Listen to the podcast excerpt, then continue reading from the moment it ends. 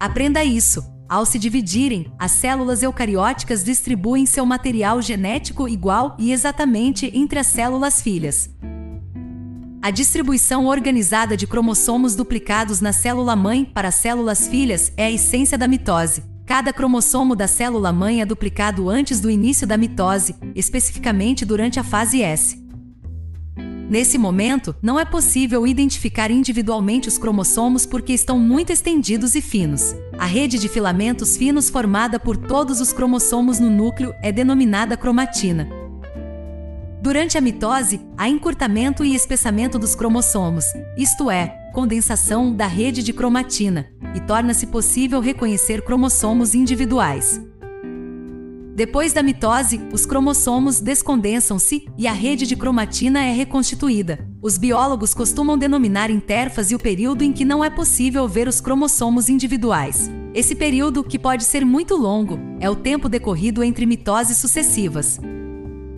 Quando a mitose começa, já houve duplicação de todos os cromossomos. Os filamentos duplos, denominados cromátides irmãs, permanecem intimamente associados uns aos outros e estão unidos pelo centrômero do cromossomo. O termo irmã é um tanto errado, porque essas cromátides são cópias do cromossomo original e, portanto, têm uma relação mais próxima que a de irmãs. Talvez a palavra gêmea descreva melhor a situação. No entanto, o termo irmã é comum e nós o usaremos aqui.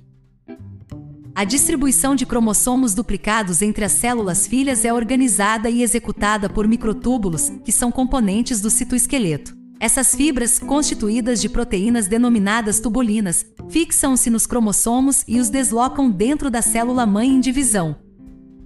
Durante a mitose, os microtúbulos reúnem-se em um arranjo complexo denominado fuso. A formação do fuso está associada aos centros organizadores de microtúbulos, (MTOC), presentes no citoplasma de células eucarióticas, geralmente perto do núcleo.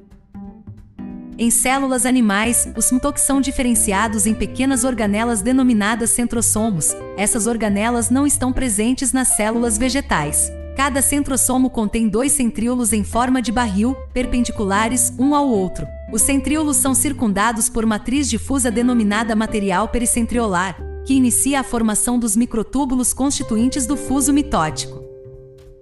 O centrosomo único existente em uma célula animal é duplicado durante a intérfase. Quando se inicia a mitose, microtúbulos radiais surgem em torno de cada um desses centrosomos e formam um padrão denominado áster.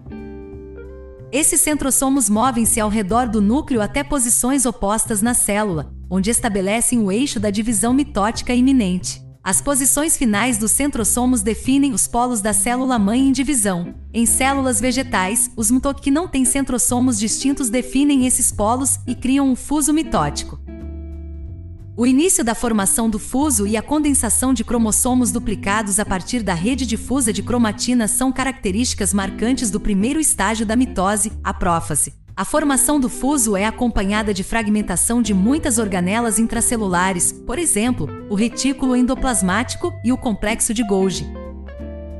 O nucleolo, um corpo denso que participa da síntese de RNA no núcleo, também desaparece, no entanto, outros tipos de organelas, como as mitocôndrias e os cloroplastos, continuam intactos. Concomitantemente à fragmentação do retículo endoplasmático, a membrana nuclear, também conhecida como envoltório nuclear, divide-se em muitas vesículas pequenas e microtúbulos formados no citoplasma invadem o espaço nuclear.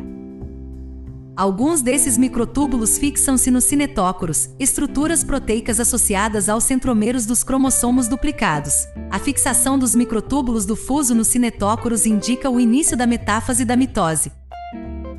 Durante a metáfase, os cromossomos duplicados deslocam-se até posições a meio caminho entre os polos do fuso. Esse movimento é influenciado por alterações no comprimento dos microtúbulos do fuso, e pela ação de proteínas motoras geradoras de energia que atuam perto dos cinetócoros. O fuso mitótico também contém microtúbulos que não estão fixados aos cinetócoros.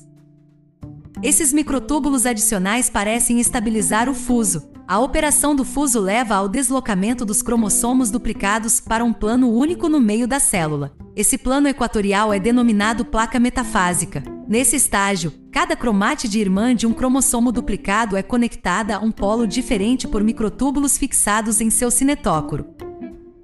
O alinhamento polar das cromátides irmãs é crucial para a distribuição igual e exata do material genético entre as células filhas.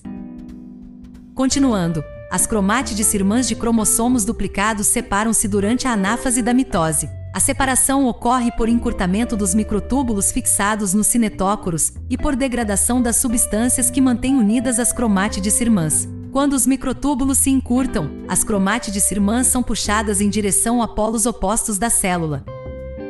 As cromátides irmãs separadas passam a ser denominadas cromossomos. Ao mesmo tempo que os cromossomos se deslocam para os polos, os próprios polos começam a se afastar. Esse movimento duplo separa claramente os dois grupos de cromossomos em espaços distintos na célula em divisão. Uma vez separados, os cromossomos descondensam-se em uma rede de fibras de cromatina, e as organelas perdidas no início da mitose se reconstituem. Cada conjunto de cromossomos é envolvido por uma membrana nuclear. A descondensação dos cromossomos e a restauração das organelas internas são características da telófase da mitose. Quando a mitose termina, as duas células filhas são separadas pela formação de membranas entre elas. Em vegetais, também a deposição de uma parede entre as células filhas. A separação física das células filhas é denominada citocinese.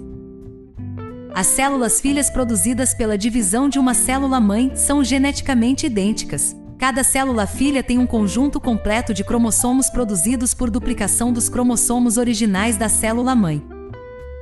Portanto, a transmissão do material genético da célula mãe para as células filhas é completa e fiel. Às vezes, porém, ocorrem erros durante a mitose. Uma cromátide pode separar-se do fuso mitótico e não ser incorporada a uma das células filhas, ou as cromátides podem entrelaçar-se, levando à quebra e subsequente perda de partes da cromátide. Esses tipos de eventos causam diferenças genéticas entre as células filhas. No próximo podcast, vamos falar sobre a meiose. Até o próximo podcast!